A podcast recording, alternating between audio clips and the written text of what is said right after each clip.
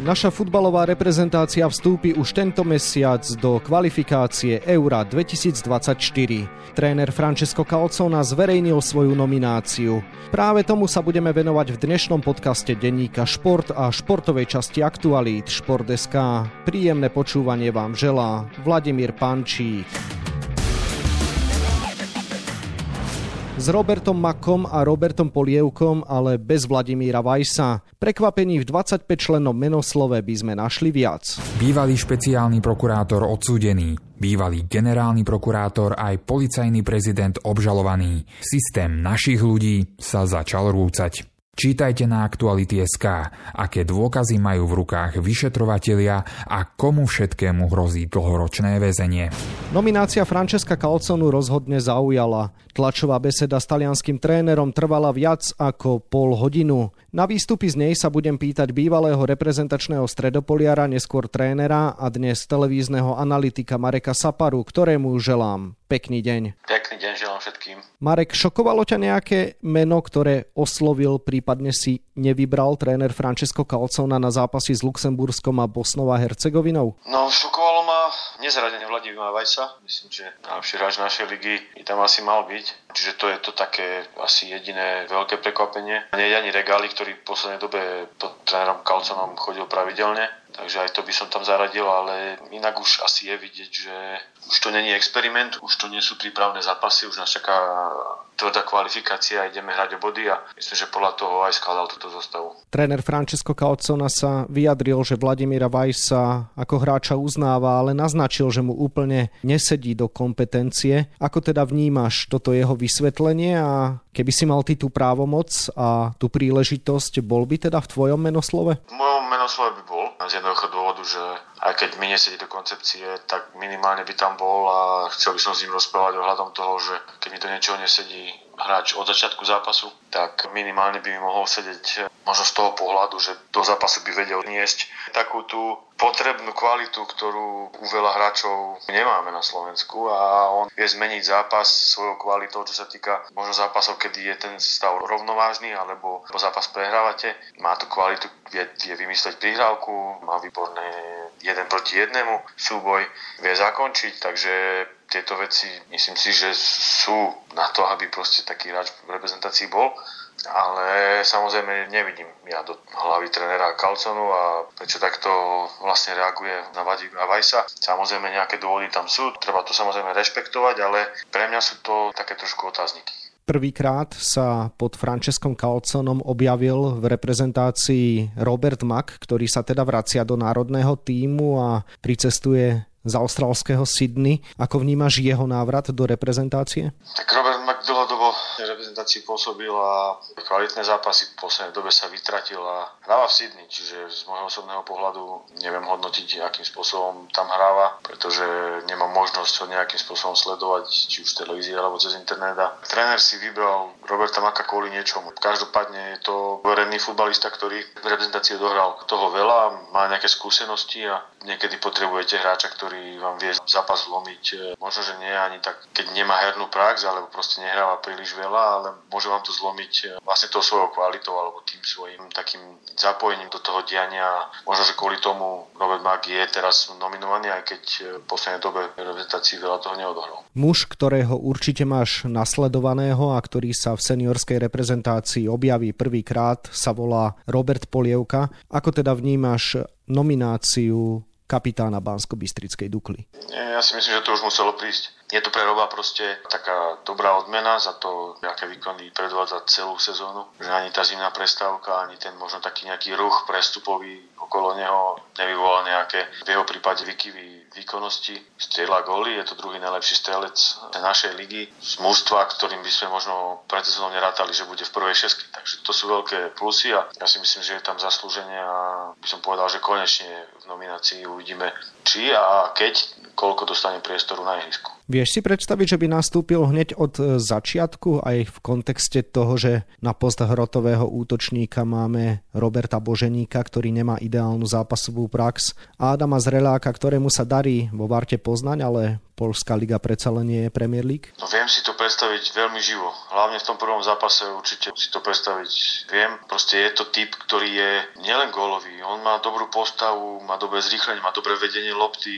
V hustom priestore sa veľmi často vie presadiť medzi dvomi, tromi hráčmi, čo myslím, že v zápase s Luxemburskom bude veľmi dôležité. Takže to si viem absolútne predstaviť a možno, sa dočkáme toho, že Robo dostane prvú tú príležitosť priamo v kvalifikácii a bude to zápas, ktorom bude môcť ukázať tú svoju kvalitu alebo tú svoju formu, ktorú si prináša z ligy. Tréner Francesco Calcona na tlačovej besede naznačil, že chcel mať aj viac hráčov v nominácii, chcel tam mať mladých futbalistov, ale do popredia sa v tomto prípade dávali aj juniorské reprezentácie. Konec koncov 21 sa začína pripravovať na Euro v roku 2025. 19 čaká Elite Round a tým pádom tú nomináciu nemal širšiu a v podstate nevyrukoval s takými hráčmi do budúcnosti. Ako vnímaš to také jeho naznačenie, že nie je úplne spokojný s tým, aký káder si mohol vybrať a že teda ako by to seniorské Ačko nebolo úplne na prvom mieste. Tak to už musia byť nejaké dohody medzi ním a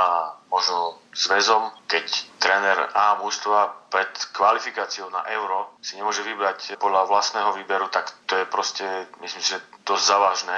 A pre mňa dosť prekvapivé. Osobne to takto poviem, pretože keď chceme vlastne nejakým spôsobom budovať to mústvo, tak ja chápem, že sa sveta sú tu 20 neviem koľkých hráčov by zobral z tohto kádra, ale čo sa týka 20 jednotky, tak myslím si, že najbližšie nie je nič dôležitejšie, čo sa týka 20 jednotky ako A mústvo. My v A mústve reprezentácie už potrebujeme nejakým spôsobom uspieť, nemáme víťazstvo pod trénerom Kalconom a to prvé želané víťazstvo, asi každý z fanúšikov si želá, že by prišlo hneď v tom prvom kvalifikačnom zápase. Tu už nie je čas na to skúšať a, alebo nejakým spôsobom experimentovať proste tí hráči už musia na tom ihrisku podať taký výkon, aby sme už zbierali body. To je strašne dôležité, máme dva zápasy doma, čiže to je 6 bodov, ktoré potrebujeme získať. Určite ten prvý zápas musíte začať s takým prejavom, ktorý proste bude mať aj hlavu, aj petu, aj bude mať nejakú tvár, ale hlavne bude proste gólový, čo sme mali trošku problém predtým, sa nejak dostávať do nejakých gólových šancí a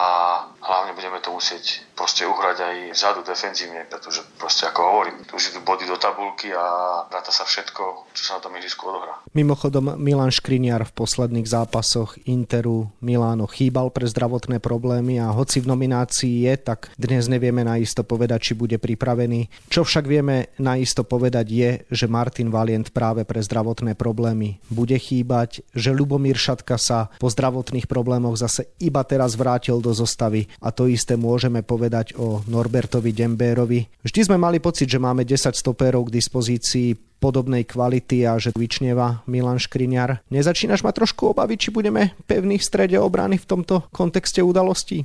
Tak toto sú minimálne také rušivé momenty, určite. Možno aj kvôli tomu je už nominovaný aj Denis Vavro, ako ďalší stoper. Vieme, že Vernon Demarco hráva stopera takisto, takže je využiteľný. Je tam Hansko, uvidíme, že či ho budú chcieť využívať ako ľavého obrancu alebo stopera. Je tam viacero možností, ako ich nahradiť, ale samozrejme nahradiť Milana Škrina sa momentálne nedá. Je to absolútne náš najlepší defenzívny hráč a je to osobnosť, líder. Takže v tej nominácii je, nejakým spôsobom bude vplyvať na mústvo, ale na ihrisku sa rozhoduje o bodoch a to je teraz veľmi dôležité pre nás. Začať dobre kvalifikáciu, ako som už spomínal.